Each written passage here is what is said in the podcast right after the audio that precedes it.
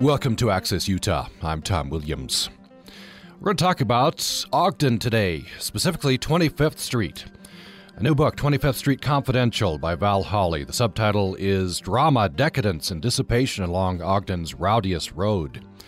And this is emblematic, Val Holley says, of larger themes in Utah and U.S. history. First, however, this comment uh, following up on our program from uh, last week, I believe this was, on the anniversary of the assassination of President John F. Kennedy. Um, later, uh, several days after the program, Charles Asher's uh, comments on this. I wanted to share this with you. This is from our Facebook page. You can find this on our Facebook page on the JFK assassination. Charles wrote, for many of us baby boomers, the Kennedy assassination began a jarring transition from Disneyland to Vietnam. There we were, the most post World War II wealth enabled, the most Walt Disney entertained, the best educated, the most pampered, the most indulged bunch of kids the world had ever known. And then suddenly, uh, hey, young man, we need you to go soak up some bullets over there in a country you never heard of. Straight from Disneyland to Vietnam. Huh? Can you blame us for going a bit crazy with the long hair, the flowers, the beards, and the whole Jesus Christ look? Hey, we baby boomers could have been the greatest generation too uh, if uh, the greatest generation had given us a winnable war to work with. Of course, look who's talking to Generation X, Y, and Z, who too could have uh, been the greatest generation, but for the unwinnable wars we baby boomers handed you. I'm sorry. You know, ever since the Kennedy assassination, our wars just haven't been the same. We need some other way to be great. It's Charles Ashurst. You can comment on this uh, respond to Charles's comment or respond to uh, anything on our Facebook page, Utah Public Radio Facebook page. Generations of Ogdenites have grown up absorbing 25th Street's legends of corruption, menace, and depravity. The rest of Utah has tended to judge Ogden by that street's gaudy reputation. In his new book, 25th Street Confidential, Val Holley traces Ogden's transformation from quiet hamlet to chaotic railroad junction as waves of non Mormon fortune seekers swelled the city's population the city's outsized role in Ogden Annals illuminates larger themes in Utah and U.S. history. Most specifically, 25th Street was a crucible of Mormon Gentile conflict. Val uh, tells us the street was targeted in statewide progressive era reform efforts, and during Prohibition, it would come to epitomize the futility of liquor abatement programs. And he spotlights larger than life figures like Mayor Harmon Ward Peery, Belle London, the most successful madam in Utah history, and Rosetta Ducini Davy, fascinating figure. Val Holley is a native of Weber County, attended Weber State College, received a degree in journalism from BYU, a doctorate, uh, a law degree from University of Utah, and a master in library science from Catholic University of America. And he's been a law librarian for several decades and independent historian in Washington, D.C. He's the author as well of James Dean, the biography, and Mike Connolly and the Manly Art of Hollywood Gossip. Val Holley, welcome to the program. Thank you. I'm very glad to be here. So, growing up in Weber County, inevitably you would have heard stories of 25th Street. What what sorts of stories did you hear? Oh dear, it was so long disparaged as a disgrace and a, a gambling hell. Uh, in 1911, the Reverend of Ogden's First Methodist Church called it one of the most disgraceful gateways to a city on the continent even up in Logan, where you folks' radio program is, uh, Ogden's reputation from 25th Street was just terrible. We had a former city councilwoman in Ogden named Doreen Jeske. She tells us that in sixth grade in Logan, her teacher said, if you went down to 25th Street, you took your life in your hands if you dared to visit. Hmm. You quote uh, uh, Tom Owens. This is in the preface, I think. Overseas in the Army, uh, people would learn he's from Ogden and they start telling him 25th Street stories. Oh, yes. A lot of those fellows had been on 25th Street in World War II, whether just passing through on troop trains or whether having been stationed at one of the military installations nearby, such as Hillfield or uh, Ogden Ordnance in Sunset, or the uh, Ogden Quartermaster Depot, which is now the which became the Utah General Depot. Lots of lots of soldiers came through and experienced 25th Street's wild, chaotic craziness. Now, as as something becomes legendary, there's it's hard to pick out the fact from the fiction. You treat this in your preface. In fact, you uh, quote Richard Selcer. You say chronicler of the old Hell's Half Acre district in Fort Worth, Texas. Um, he says what is known today is about two thirds myth. The problem with getting to the historical roots is that the historical viewpoint languishes while the mythology is self perpetuating. That's certainly true, isn't it? It is. In Ogden, there are so many stories about Ogden. Uh, the best of, about which I can say is that there isn't, there's never been any evidence produced to support them. For example, that Al Capone was hiding out from the law in Chicago in Ogden during the Depression. Uh, there's another one that you kind of wish it was true. Um, a uh, Kate Flint. Oh, Kate Flint. Yes, a very famous madam in early Utah uh, railroad era history. In in Utah, she uh, operated her, her bordellos in Corinne and Salt Lake, but there was never any evidence that she operated in Ogden. So for her to have purchased, the, the rumor is that she purchased Brigham Young's carriage at auction, and then as sort of a thumb in the eye to the Mormon population of Utah, drove it through the streets of Ogden. There's no evidence that she purchased the uh, the carriage. It was a, a joke in the Salt Lake Tribune. and uh, there's a Fanny Dawson who's uh, supposed to have been a uh, serial killer. Oh yes, I am not quite sure how that uh, story got started because the record shows that Fanny Dawson was never tried for a murder the the most serious thing she ever was charged with was operating a boarding house without a license. Hmm. Uh, your first chapter is titled Ogden Envy. I want to ask you why that. Here, here's your uh, here's a quote and epigraph before you start the chapter. This is a quote from the Salt Lake Tribune. Ogden has one advantage uh, comparing Ogden to Salt Lake City. Its people are wickeder than ours, and the wicked people, as a rule, are different from those who get all their punishment in this world. The source of the great envy that Salt Lake had for Ogden in the 19th century was the railroad. Brigham Young desperately wanted the Union Pacific Railroad to be routed through Salt Lake City. But because the topography to do that was far more prohibitive, uh, the Union Pacific routed the railroad through Ogden and around the north side of the Great Salt Lake. That was really the source of uh, all of the envy that Salt Lake had harbored for Ogden. all the financial benefit from the railroad came into Ogden and not Salt Lake. And uh, until the railroad came, you write that Ogden was just sort of a sleepy, typical Mormon outpost. That's correct. They, it was just considered a, a sleepy town on the stage road into Idaho and Montana. But once the railroad got there, construction began, and uh, travelers came through, and their expectations of hospitality needed to be catered to. So you had hotel men and other people who wanted to make money off this uh, off this phenomenon of people who, when they traveled across the United States, had no choice but to transfer from the Union Pacific to the Central Pacific there at the railroad junction in Ogden. So you had people stampeding to to Ogden to make money by catering to these expectations, which were somewhat different from those of Mormon culture. So there was a culture clash from the beginning after the railroad arrived. I guess it was inevitable. Was it inevitable that you'd have a street like 25th Street uh, spring up at a major railroad junction like this? I think it is inevitable. I think uh, any town that is a transportation hub has this one fellow wrote, maybe they call it Larimer, which of course is a famous Denver Tenderloin Street, Larimer or Mission. But every western town that ever amounted to anything has a 25th Street. It usually staggers up the hill from the depot or the riverboat landing, and it is always a legitimate street, hmm. uh, business-wise. Yeah, so the the uh, you'd have a lot of merchants there, and you'd just have a lot of people traveling through, and so it'd, it'd be probably you'd have the same character, I suppose, in, in any Western town. Yes, uh, there was a fellow named Paul Kinsie who was director of field studies for the American Social Hygiene Association, and therefore an expert in prostitution all around the country. He wrote, The railroads that run into Ogden, no, that's not the right quote. The location of some cities seems to make it easier for men to become customers of prostitutes. Up to the early 1940s, Ogden, Utah was a popular locale for prostitution because it was a rail junction.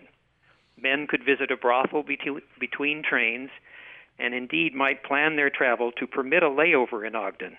Some natives would enjoy driving their cars to Ogden's 25th Street on Saturday nights to watch the prostitutes and their clients. Mm. But very colorful. We'll get into some of the larger than life figures and and and the history. I suppose I don't know. We we don't we have no word. Brigham Young perhaps may have regretted the railroad coming to Salt Lake if that had happened. Uh, now this is this is interesting. Salt Lake had as much, if not more, gambling, prostitution, and illegal liquor. Really, it doesn't have that. So reputation? I don't know. Uh, I I don't know that uh, that particularly bothered Brigham Young. I think he was able to deal with it. Uh, so so it had every bit as much, but the, of course the reputation of the, the two towns is very different. Yes, it is. I think the real reason that Ogden got far more mileage out of 25th Street, which was its Tenderloin district, is that uh, you had a combination of politics, politics and economics and cultural clashes going on there. In 1889, Ogden was the first city, first major city in Utah to have its government pass from the hands of the People's Party, which was the Mormon Party, to the Liberal Party, which was the non-Mormon Party. And uh, that was that didn't sit well with uh, with the People's Party at all. They uh, they started to cause a lot of disturbance and uh, a lot of make a lot of accusations that the Liberal Party was relaxing the enforcement of vice laws there along the street. So you had this. Uh, you had you had the the Mormon Party, which was rather beleaguered, beleaguered, fighting to maintain control of the town, but you also had the economic lifeblood of the town, which was the railroad, leveling the playing field, and that was a unique situation. It didn't exist in any other city. So this that is a... probably why 25th Street got the mileage out of its bad reputation that it did. Were there promoters? Imagine if you're a merchant on 25th Street, you you don't mind its reputation as long as people keep coming. Uh, that's another thing that has sort of been lost to history. The majority of the storefronts on 25th Street were legitimate businesses, whether butchers or milliners or grocers uh, and the like. I wonder if you could uh, expand on this um, this Mormon Gentile conflict. You say that this was a real touch point. This this election, the first city to to transfer over, and, and I imagine that conflict went on. Yes, it did. Uh, the first Gentile mayor there was Fred Kiesel, and he took office pledging to conduct city business without partisanship or discrimination. But uh, in spite of that statement, one of the liberal city government's first actions was to pass an ordinance setting aside the city block, which for decades had been home to the Mormon Tabernacle, for use as a public square.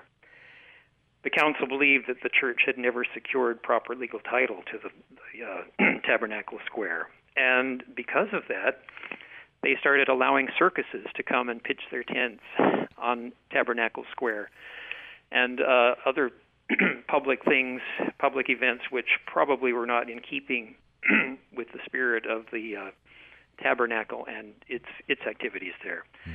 That, of course, probably really stirred up the People's Party more than.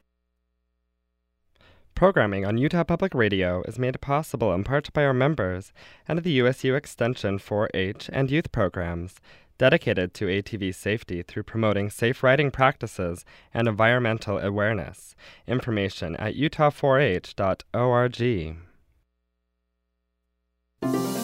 Next time on Living on Earth, new evidence that pesticides can affect the children of farm workers. When they were seven, the kids who had had the highest prenatal exposure tested lower on IQ tests. They had a seven point on average lower score. And those lower IQ scores and other impacts can add up to high costs for society. I'm Steve Curwood, and that's next time on Living on Earth from PRI. Monday morning at 3 and Wednesday morning at 10 on Utah Public Radio. For the latest in Utah news and information, join us weekdays at 5:30 during All Things Considered, heard only on Utah Public Radio, with reporters Ryan Cunningham, Chris Holmes from Southern Utah, or John Kovash from Moab. Your Utah Public Radio station, heard only on UPR. Become a member today by going online to upr.org and thank you for supporting Utah Public Radio. The following is an encore presentation. However, we would like you to participate with this conversation. You can do so at upr.org or on our Facebook page or on Twitter with hashtag AccessUtah.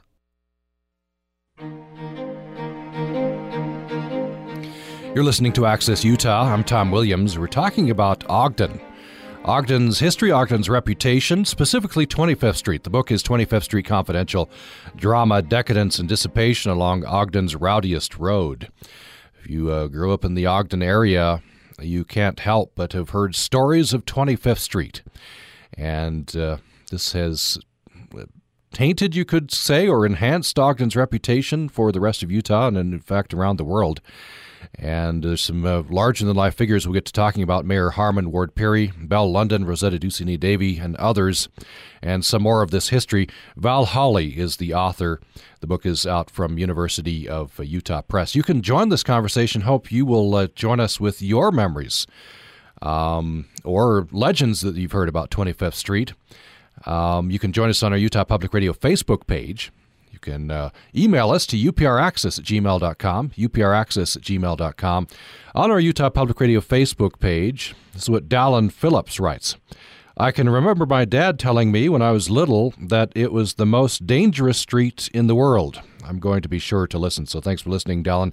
Val Holley, the most dangerous street in the world. I, I guess uh, parents, a lot of parents did uh, um, warn their kids not to go to 25th Street. It's true even throughout the state, uh, in cities like Logan and Salt Lake, parents were telling their kids that decent people just simply didn't go there. So even as far away as Logan or other areas. That's true. That's yeah. true. It was known all around the state. Uh, let me ask you: so that we have legends of corruption, menace, depravity. Um, I, I, imagine to some extent those are true. What? Tell tell me how how corrupt, how depraved. Well, during Prohibition, you can imagine that uh, officially liquor was outlawed along the street, and yet, ironically, it was easier to get a drink in Ogden during Prohibition than other, any other time in its history. And you don't need to take my word for that. Uh, there was an Ogden man named Ray Olson who became manager of the Utah League for Prohibition Repeal. That was in 1933. He said there are more saloons today in Ogden than there were in 1917. The sale and distribution of liquor in Ogden is freer today than at any time during the city's history. It was quite interesting to look into this. Uh, you know, there were there had been rumors all all along that during Prohibition the police looked away. They accepted money not to arrest uh, keepers of not I shouldn't say saloons they called them soft drink parlors not to arrest soft drink parlor proprietors for selling liquor. Not just uh, local police but the federal agents as well. So it was interesting finally to find some confirmation of this. There was a, a lady in Ogden during that during prohibition named Clara Molman who was the wife of an Ogden city police officer and she uh, her diary was recently discovered in a thrift shop now, uh, Deputy Molman was often the star witness in prosecutions of uh, people accused of illegally selling or manufacturing liquor. He would uh, he would conduct a lot of the raids. But in Mrs. Molman's diary, we learn that uh, that he was often getting calls from bootleggers and as she put it, uh, they'd call every payday to request a quiet little talk in the parlor with closed doors and drawn blind, uh, drawn blinds. Ooh la la, piling up. And she'd say he'd come back from these uh, these meetings. Uh, he would roll in at 3 a.m. tied up proper. So uh, it was quite interesting to find this uh, primary source on uh, on a deputy sheriff who accepted bribery money to look the other way. He was also uh, he was also the largest man in the Weber County Sheriff's Department.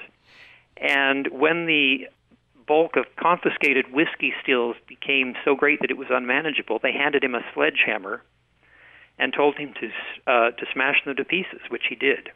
So that was his public reputation. But from the recently discovered diary, we learned that uh, he wasn't quite so quite so upright. Interesting.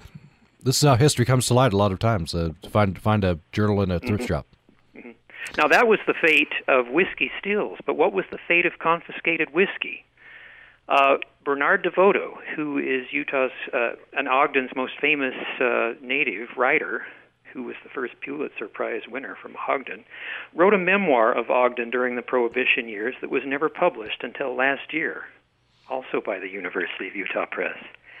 Uh, DeVoto revealed that the police would regularly deliver large quantities of confiscated whiskey to the local American Legion post.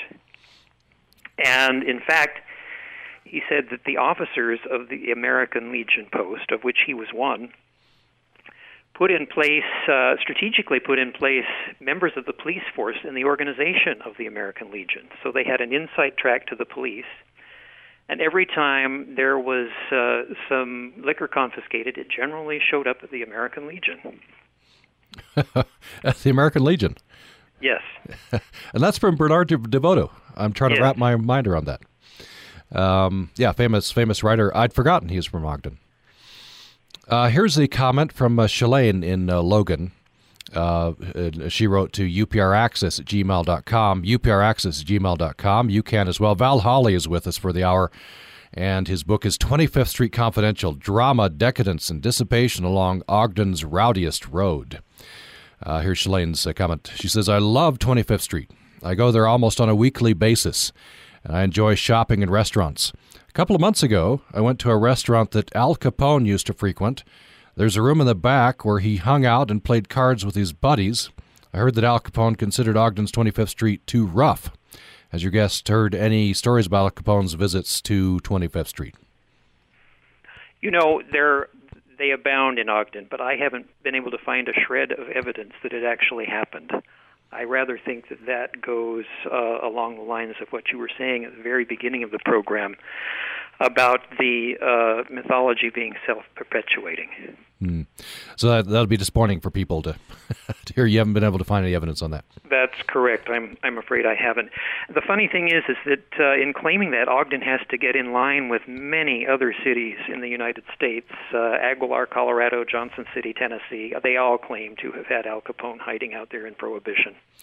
I guess what it goes to is the, the, the dangerous reputation of the street. If if quote unquote Al Capone finds it too dangerous, then uh, then it must be dangerous.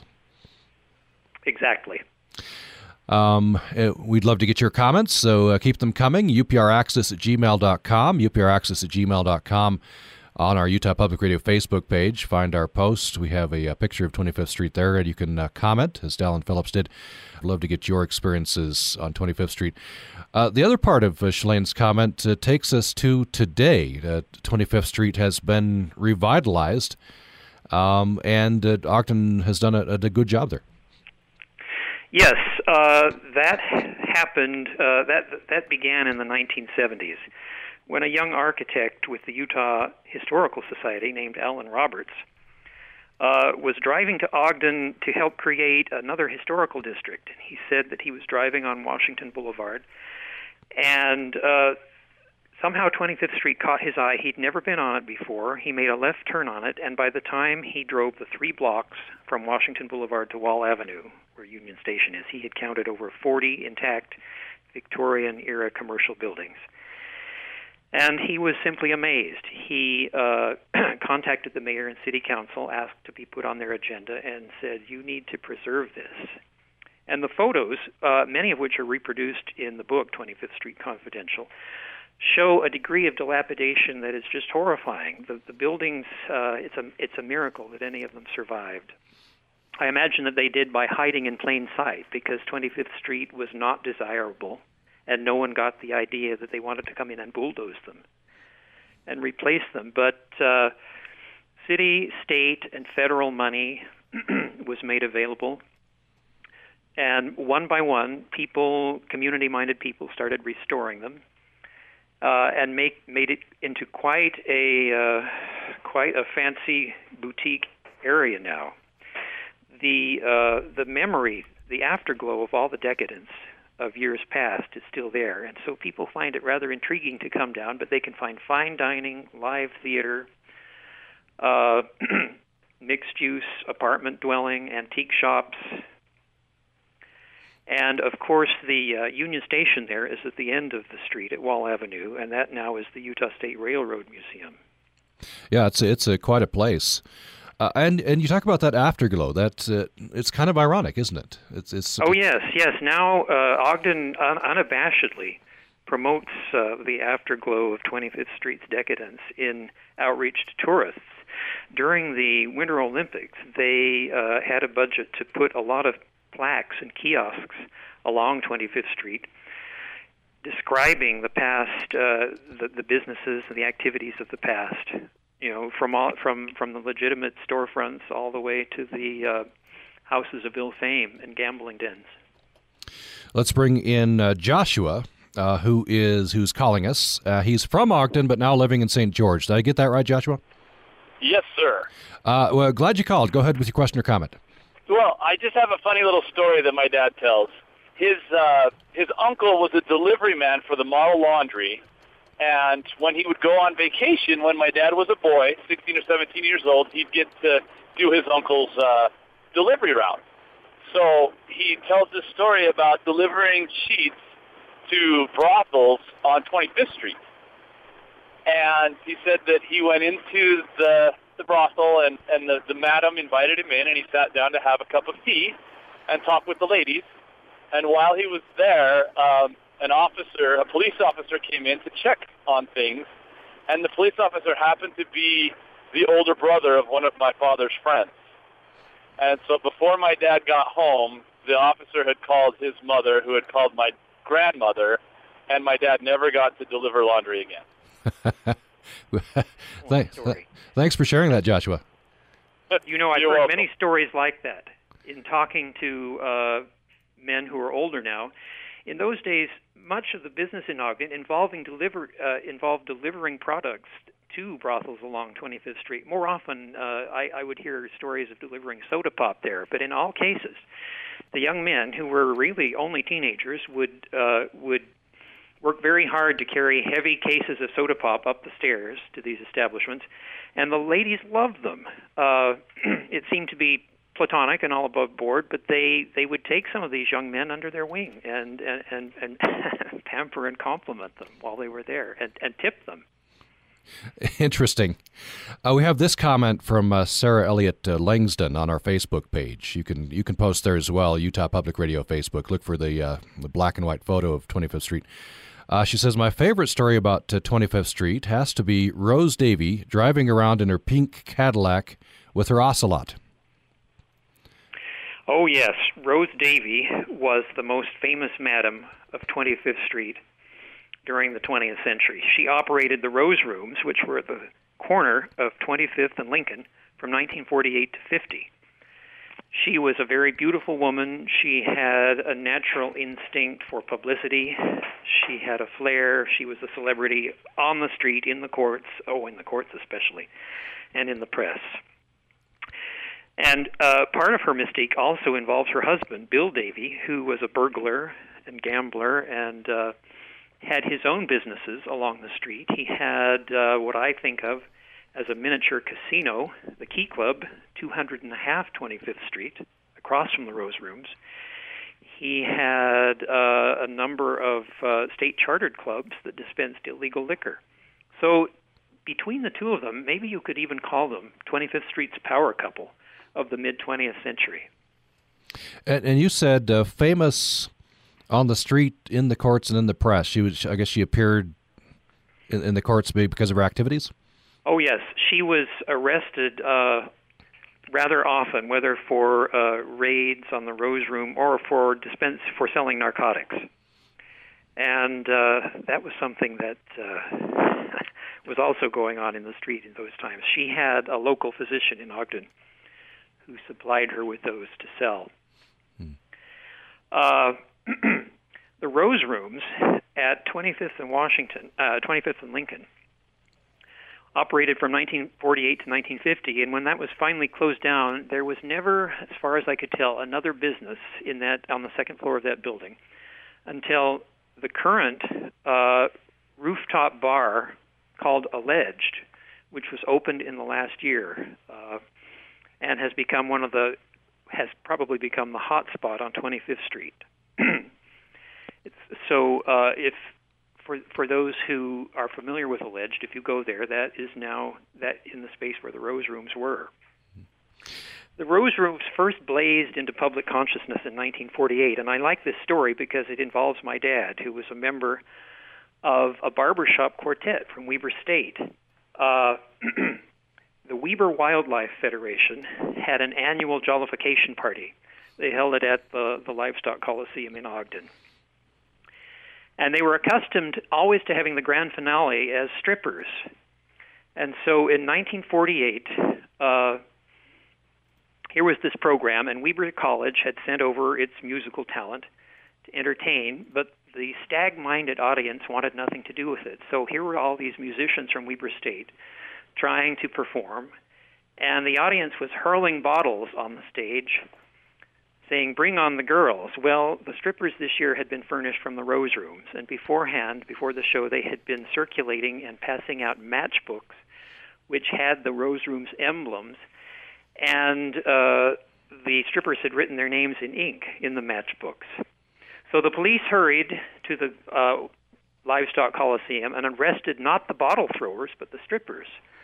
And this was the first time that the Rose Rooms had ever been in public consciousness. And immediately, their rooming house license was revoked by the city commission. That didn't stop them from continuing to operate for another two years. Now, why would they? Uh, why would law enforcement allow them to continue to operate, knowing full well that they were there? Well, uh, Rosetta Davy and her husband were both valuable police informants. They knew the criminal community in Ogden very well, and they willingly passed on a lot of valuable information to the sheriff's department and the police department. Hmm. That's probably how they were able to survive for two years before they were shut down for good. Oh, fascinating. Uh, we're going to take another brief break. When we come back, more with Val Holley's fascinating uh, history of 25th Street in Ogden, which also becomes, uh, uh I guess, uh, colors Ogden's reputation with the rest of Utah and the world. Legends of corruption, menace, and depravity. The rest of Utah has tended to judge Ogden by 25th Street. Uh, and in present day, Ogden has embraced the afterglow of 25th Street's decadence, successfully, successfully promotes it to tourists, and of course, it's a fascinating place at this point. When we come back, we'll have Val Holley tell us about Mayor Harmon Ward Peery, Belle London, the most successful madam in Utah history, and uh, other uh, aspects of this history. You're welcome to join this conversation. We have a, a uh, question from Steve in Arizona. We'll get to that following the break and you can join us at upraccess at gmail.com, upraccess at gmail.com. You can join us on our Utah Public Radio Facebook page. However, you reach us, we'd love to get your memories of 25th Street, your question, your comment. More following the break. Programming on Utah Public Radio is brought to you by our members and the City of St. George, celebrating the 35th annual St. George Art Festival, April 18th and 19th in the town square in historic St. George, offering art, music, dance, and food. Information at sgartfestival.com.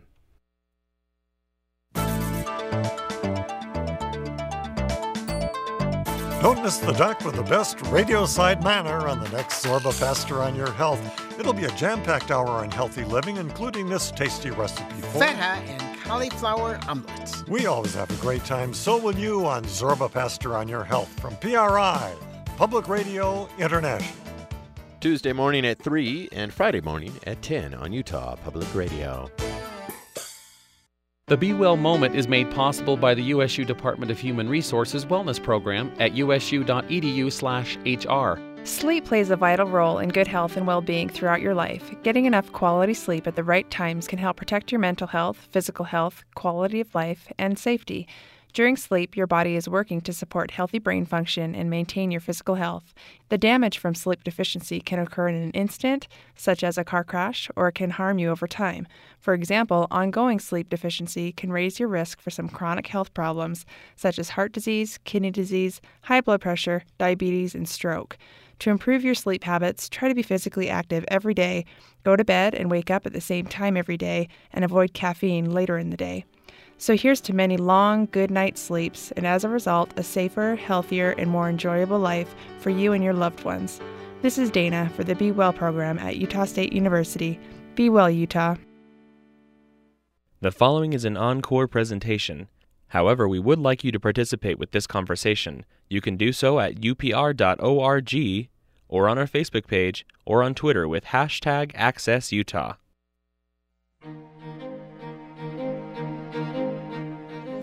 Thanks for listening to Access Utah today. I'm Tom Williams. Generations of Ogdenites have grown up absorbing 25th Street's legends of corruption, menace, and depravity. And the rest of Utah has tended to judge Ogden, known in its first century as a gambling hell and tenderloin, and in recent years as a degraded skid row, by the street's gaudy reputation. And though uh, the uh, street has uh, undergone a renaissance, and present day Ogden embraces the afterglow of that uh, decadent reputation, um, it has uh, colored uh, Ogden's reputation, and it uh, plays a role in larger themes in Utah and U.S. history, most significantly, Mormon Gentile conflict. It was also targeted in statewide progressive era reform efforts and had come to epitomize the futility of liquor abatement programs. We're going to learn about a couple of other fascinating figures from this history Mayor Harmon Ward Peery and Belle London, the most successful madam in uh, Utah history. Val Holley is with us. He's a native of Weber County, attended Weber State College, received a degree in journalism from BYU, a uh, law degree from University of Utah, master's in uh, library science from Catholic University of America, and uh, for uh, some time he's been a law librarian and independent historian in Washington, D.C. He's the author of James Dean, the biography, and Mike Connolly and the Manly Art of Hollywood Gossip, in addition to this book, 25th Street Confidential.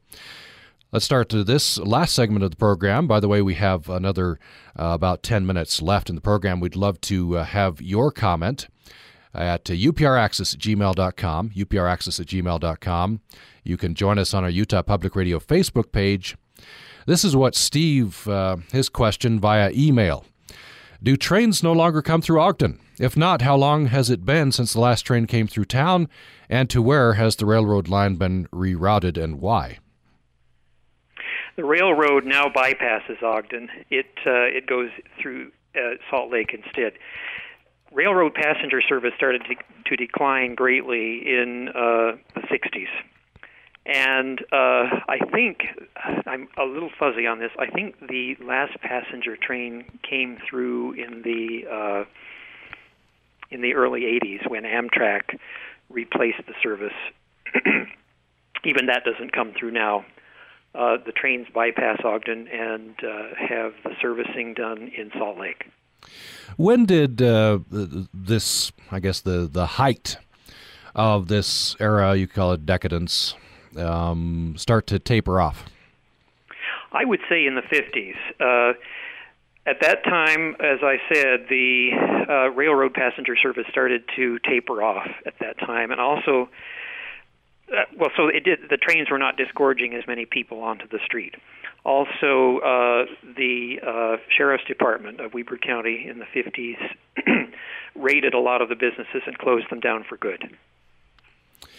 Um, we have uh, we have this uh, brief comment on our Facebook page from Larry Jensen, referring to the photo. And You can go to our Facebook page and see this black and white photo, looking down 25th Street. I assume he says that's a classic photo.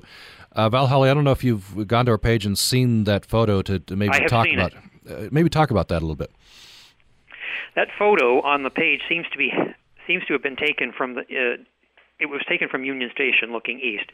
Seems to have been taken in the 20s, and at that time, all of the uh, best buildings from the commer- uh, in the commercial style from that era were still standing and intact. You had a lot of three-story hotels. You had at the uh, end of the street where the where it intersects Washington Boulevard, the Grand Broom Hotel, and uh, the Reed Hotel, kitty corner from that. And uh, you also had the wonderful old Model Ts parked diagonally on both sides of the street. You had streetcar lines. So all of what you see in the photo illustrates the enormous amount of business that was transacted there every day. Yeah, that is a, a classic photo. By the way, how, how much of how many of the original buildings are there? If, if I were to go to 25th Street today and take your book along with me, how how many of these places would I be able to to, to look at? As I recall, there are about 41 or 42 still there, and these were all carefully documented in uh, a report put together by Alan Roberts, who I mentioned in the last segment, who was with the Utah Historical Society, a very talented architect. These were included on the form which nominated the street for the National Register of Historic Places. That's now called the Lower uh, 25th Street Historic District. Mm. You uh, begin your uh, chapter on the Renaissance with an interesting quote. Um, I'll just quote this. One of the most cynical cliches in architecture is that poverty is good for preservation. The poor don't bulldoze uh, historic neighborhoods to make way for fancy new high uh, rises. That's correct, and that's why, that's principally why these buildings have survived, because uh, when the street was so dilapidated, it was not desirable, and no one wanted to go in there and tear the buildings down and put up new ones because at that time certainly no one would have come. The uh, the reputation that I remember, um, you know, coming to never lived in Ogden, but coming to Cache Valley, was of 25th Street as a degraded Skid Row because there was a period where it had that reputation. What, uh, how bad did it get? It got pretty bad. Uh, there were two liquor stores on the street in the 60s. There was the Salvation Army, and uh, just a lot of drifters, uh, alcohol addicted, unfortunate people found their way there and uh, could either squat in abandoned buildings uh, or, uh, or, or, or have an existence in flop houses, hmm. which were inside the dilapidated hotels all along the street. Also, there were uh, there, there there was there were a number of restaurants that uh, were very kind to these people and would uh, feed them for free and, ca- and cash what few checks they had. Mm. So it seems like it was a naturally occurring place for these people to uh, to live. Before we uh, conclude, we have about uh, seven minutes left. Uh, I want to have you tell me about uh, two of the, the very fascinating, many fascinating characters, but uh, uh, in your book, Belle London, the most successful madam in Utah history. Tell me a bit about her. Yes, Belle London was there from 1889 to 1914, and she was a very smart woman. She was an excellent businesswoman. She had any number of brothels on 25th Street. The most famous one was her grand parlor house in Electric Alley, which was an alleyway uh, between 25th and 24th Streets. I call her the most successful madam in Utah history because when Salt Lake in 1908 decided to have to to create a, a regulated prostitution district in Salt Lake, which is now about where Central Station of the Front Runner is they recruited not any of the famous madams of Salt Lake, but they got Belle London to come down from Ogden to uh, create and organize and manage it. Interesting. She uh, she had the repu- uh, she had the reputation of running politics in Ogden, and she probably did because she because of her wealth and of all the uh, incriminating information that she possessed. There was a time in the Utah State Legislature down in the state capitol in about 1912, where there was actually a debate on the House floor as to whether Belle London ran politics in Ogden. a debate on the House floor. Yes. Yeah. That's in the book. Yeah. Uh, tell me about uh, Harmon Ward Peery. He was a mayor for a time.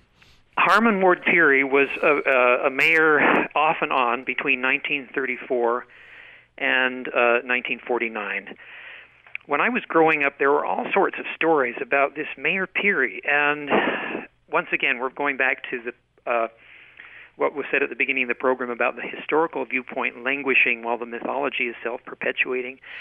Everyone was convinced that Harm, Harmon Peery uh, became rich by uh, pocketing money, uh, fees and fines from all the gambling establishments and the slot machine purveyors that were in town. But the truth turned out to be that uh, Harmon Peery was uh, he had his own money. He even his political enemies more than once went on the record to say that he never profited profited personally from uh, fees and fines from gambling establishments. What he did was keep taxes low, which is why, especially the uh, the, the large railroad employee community in Ogden kept electing him as mayor. Mm. Uh, but his opponents, and there were a lot of those, including the editor of the Standard Examiner, uh, were were just always thinking that uh, Harmon Peery was responsible for 25th Street's bad reputation, and and that was what everyone else judged Ogden by. Uh, Harmon Peery's slogan was "Money going into the city treasury, which belongs there," but the Standard Examiner retorted that that means that Peery, who was uh, in, he was a wealthy tavern keeper, can pile up more gains when he, as mayor, authorizes himself to load his tavern with slot machines. The Standard Examiner was afraid that as long as Harmon Peery was mayor, 25th Street would continue to be the trademark by which the entire city was judged. Hmm. I imagine there would have been periodic efforts, you made a little bit of reference to this earlier, to clean up the street. Yes, there were. In 1913, uh, people were horrified by how it looked. It wasn't necessarily that uh, that it was a uh, well at, that time it was a bustling business, but uh, there were worm-eaten trolley electric poles uh, in the middle of the street, and some of the buildings had never been painted, and so there was a campaign right before World War One to clean it up and spruce it up, and even change its name so it would no longer be 20 be called 25th Street. Ironically, in the 70s, when the mayor and city council started to uh, create programs to restore 25th Street, they said they want to restore it. They said they wanted to restore it to its pre-World War One appearance, quite unaware that at the same period people were quite unhappy with how it looked. There was also an effort in the 1930s to change the name of 25th Street. They felt that it had become so, the, the reputation had become so bad that if they changed its name, and some of the candidates uh, for the new name were Roosevelt Way or American Way, uh, so you had petitions going up one side of the street asking people to sign to change the name, and petitions on the other side of the street where people were being asked to sign to keep the name. And uh, eventually, the name 25th Street won out. And uh, I imagine city fathers are very happy about that today. oh, they are. Has they a, are. Has a brand, I, yeah. I, I think uh, 25th Street is now a tourist attraction, and people want to come and see if it was that bad, how it got that way. Just have a couple minutes left. I wonder, having you know dived into this story, what what you come away with your you know your your biggest impression here, or, or biggest surprise, perhaps. Oh, the biggest surprise is how well documented all this is uh, in the archives at Weber State University and at the Marriott Library at, at the University of Utah. There is tons of material about this, whether correspondence or files uh, detailing, for example, how much property Belle London owned on the street. Uh, it, it's very well documented. So there's no need to rely on the mythology. Uh, you can you can go and find out the facts for yourself. Mm. I wonder, do you run into anybody from you know Utah, Ogden, out there in, in D.C.? Do you, do you run into these any of these stories uh, there? Oh, it's been so long ago now since the street was really uh, notorious that uh, no, I'm afraid I haven't personally run into uh, anyone in Washington who who talks about it. you but not so long ago, uh, as you mentioned earlier, when Tom Owens, an Ogdenite, was in the Army in the 60s, at that time, a lot of the old soldiers who were still in the Army remembered very well 25th Street and its its racy uh, activities during World War II. Mm.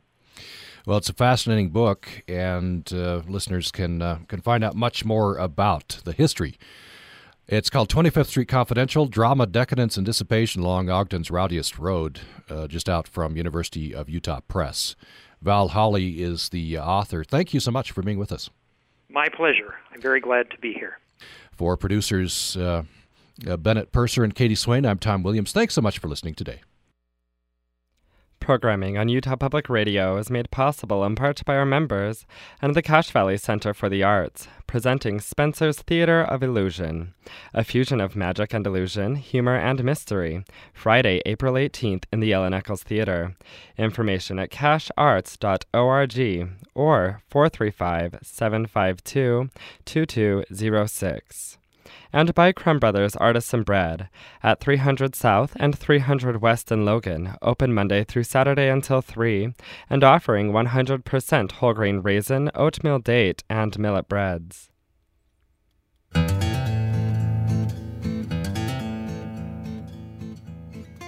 Commentator Thad Box. Last fall, I sat by the Logan River watching an amazing bird underwater. Dippers prefer clear, healthy mountain streams. Upstream, a hundred yards or so, a beaver dammed a small streamlet entering the river. Downstream, huge brown trout lurked in the shade of a willow. This was not a zoo or a theme park, but a public stream in a bustling town. Dozens of people walked there daily, experiencing a treat seldom available to city dwellers. Recently, the gate to Riverwalk was locked. I was shocked and sickened by what I saw. Majestic trees had been cut. Heavy equipment had used the river bottom as a road. Habitat for dipper and trout was devastated. Thousands of tax dollars had been spent to turn a healthy river into a virtual drainage ditch. River experts and property owners along the stream say it will take years and many thousands of dollars to nurse the river back to health. The city and its workers were using emergency funds to control flood. Maintaining a healthy river system sometimes requires trade offs that may not be in the engineering designs for floodwater containment. And all of this happened within eyesight of a land grant university that distinguished itself through a century of water and stream research. The Jardine brothers started water research in 1914. Since then, the work at Utah State University water scientists has been applied in every continent on Earth. It's mind boggling how the river was and still is being modified with as little consultation between town and university. The land grant college system was one of Abraham Lincoln's finest accomplishments. It educated people, developed science, and applied results at the local level. There are many reasons why that goal is no longer supreme in our valley, or nationwide for that matter. Part of it is because the government does not fully fund universities, forcing faculty to seek research for hire. Some funding sources provide publication in elite journals over applying science.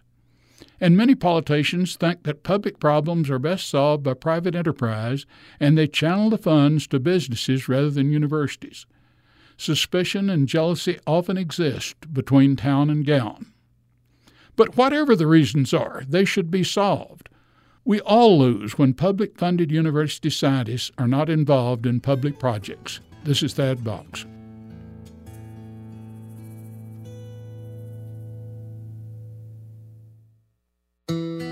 This is Terry Guy, Business Development Manager at UPR. We realize that you have a choice and we thank you for listening to Utah Public Radio. If you are not currently a member, please support your local public radio station. Go to upr.org for more information.